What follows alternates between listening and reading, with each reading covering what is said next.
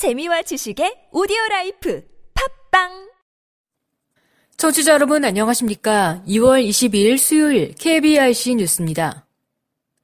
한국장애인 재활협회가 2017 장애 청년 드림팀 6대륙에 도전하다 제13기 참여자를 오는 3월 29일까지 모집합니다. 장애 청년 드림팀은 신한금융그룹과 한국장애인 재활협회가 공동으로 주최하고 보건복지부가 후원, 사회복지공동모금회가 지원하는 프로그램으로 2005년부터 미래사회를 이끌어갈 적극적이고 유능한 장애 청년, 비장애 청년들이 주축이 돼 해외 연수 진행을 통해 국제사회의 리더로 성장할 수 있는 기회를 제공하고 있습니다. 올해 선발될 13기는 함께 만들어가는 세상이라는 주제로 총 70명, 7개 팀으로 선발합니다. 모집 부분은 기획 테마 3팀, 공모 테마 4팀으로 기획 테마 1팀은 한국에 초청될 아시아 태평양 지역 장애 청년들과 함께 국내에서 활동을 진행하고 나머지 기획 테마 2팀은 장애인의 빈곤과 국제 협력이라는 주제로 각각 아시아, 아프리카 국가 중 한 곳을 방문할 예정입니다.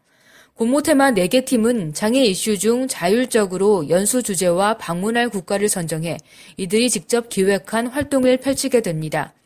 또한 프로그램 참여의 방법, 연수의 이해도를 높이고자 3월 초에 전국 각지에서 사업 설명회가 진행될 예정이며 사업 설명회 참가자에 한해 서류 심사 가산점이 주어집니다. 한국장애인 자립생활센터 총연합회가 2017 자립생활 대상 수상자 총 14명을 지난 20일 발표했습니다. 2017 자립생활 대상 시상식은 자립생활 운동 및 정책 발전에 공헌하거나 자립생활을 몸소 실천하며 장애에 대한 인식을 개선한 개인이나 센터에게 수여하는 상입니다. 자립생활 대상 수상자는 센터 부문 울산장애인 자립생활센터, 개인 부문 진영식 누리장애인 자립생활센터 소장, 김철호 순천장애인 자립생활센터 소장, 안윤자 양주시 장애인 자립생활센터 소장 등입니다. 수상자에게는 보건복지부 장관 표창과 감사패, 센터는 상금 300만원, 개인에게는 상금 100만원이 수여됩니다. 한편 시상식은 오는 3월 6일 서울 여성플라자에서 개최하는 제10회 장애인 자립생활의 날 기념 2017 자립생활 컨퍼런스에서 진행됩니다. 서울특별시의회 더불어민주당 박기열 시의원은 지난 20일 의회 의원회관 별관에서 진행된 272회 임시회 서울시 교육청 주요 업무 보고에서 조희연 서울시 교육감에게 강서구에 짓기로 한 특수학교 공사가 차질 없이 이행되기를 요구했습니다. 박 의원에 따르면 현재 서울시 강서구의 경우 특수교육이 필요한 장애 학생들은 특수학교 수가 적어 일반 학교의 특수학급 또는 통합 수업을 받고 있는 실정입니다.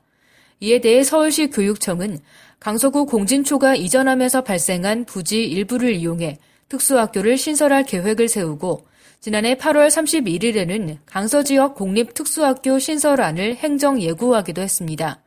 하지만 지역 주민들의 반대로 특수학교 설립이 지연되는 상황입니다. 박기열 의원은 현재 특수교육이 필요한 장애 학생에 비해 특수학교가 턱없이 부족해 장애 학생들이나 학부모들이 고통을 받고 있는 반면 지역 주민들의 반대로 특수학교 설립이 지연되고 있다면서 서울시 교육청은 지역 주민들을 위한 도서관이나 공연장 등 주민 편의시설을 설치를 제안하고 대화를 통해 지역 주민들을 설득해야 한다고 피력했습니다. 조희연 서울시 교육감은 지역 주민에게 해결책을 제시하고 설득해 공진초등학교 이적지에 특수학교가 계획대로 설립될 수 있도록 최선을 다하겠다고 답했습니다.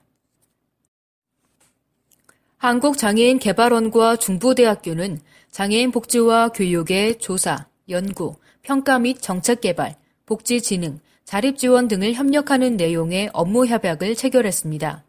협약식은 지난 20일 오후 3시 중부대학교 금산캠퍼스 산학협력관 2층 대회의실에서 한국장애인개발원 황화성 원장과 중부대학교 홍승용 총장, 대전광역시 발달장애인 지원센터 배병휴 센터장 등 관계자 20여 명이 참석한 가운데 진행됐습니다. 이번 업무 협약으로 한국장애인개발원과 중부대학교는 장애인 복지와 교육의 조사, 연구, 평가, 정책 개발에 대해 협력하고 장애인 가족 지원 및 관련 서비스의 정보 제공과 그에 따른 연수 등에 대해 상호 교류하게 됩니다. 또한 중부대학교는 한국장애인개발원과 지역 발달장애인 지원센터의 자원봉사 인력과 자문 인력을 지원하는 등 양기관은 인적 물적 교류를 통해 장애인 복지진흥과 자립지원 등과 관련한 연계 체계를 구축하게 됐습니다. 한국장애인개발원 황화성 원장은 중부대학교가 장애인 복지와 정책개발 지원에 앞장서줘 매우 고맙다며 장애인의 복지진흥과 자립지원에 있어서 지역사회의 역할과 전문 인력의 교류가 무엇보다 중요하므로 앞으로 중부대학교와 긴밀히 협력해 나가겠다고 전했습니다. 제주특별자치도는 장애물 없는 관광 환경을 조성하기 위해 올해부터 2021년까지 55억 원을 투자한다고 밝혔습니다. 공영관광지는 18억 8천만 원을 투자해 한국관광공사의 2015년 관광환경 실태조사 내용을 기초자료로 활용해 관광 약자의 관광 수요가 많은 관광지와 유료 관광지를 우선 정비하기로 했습니다.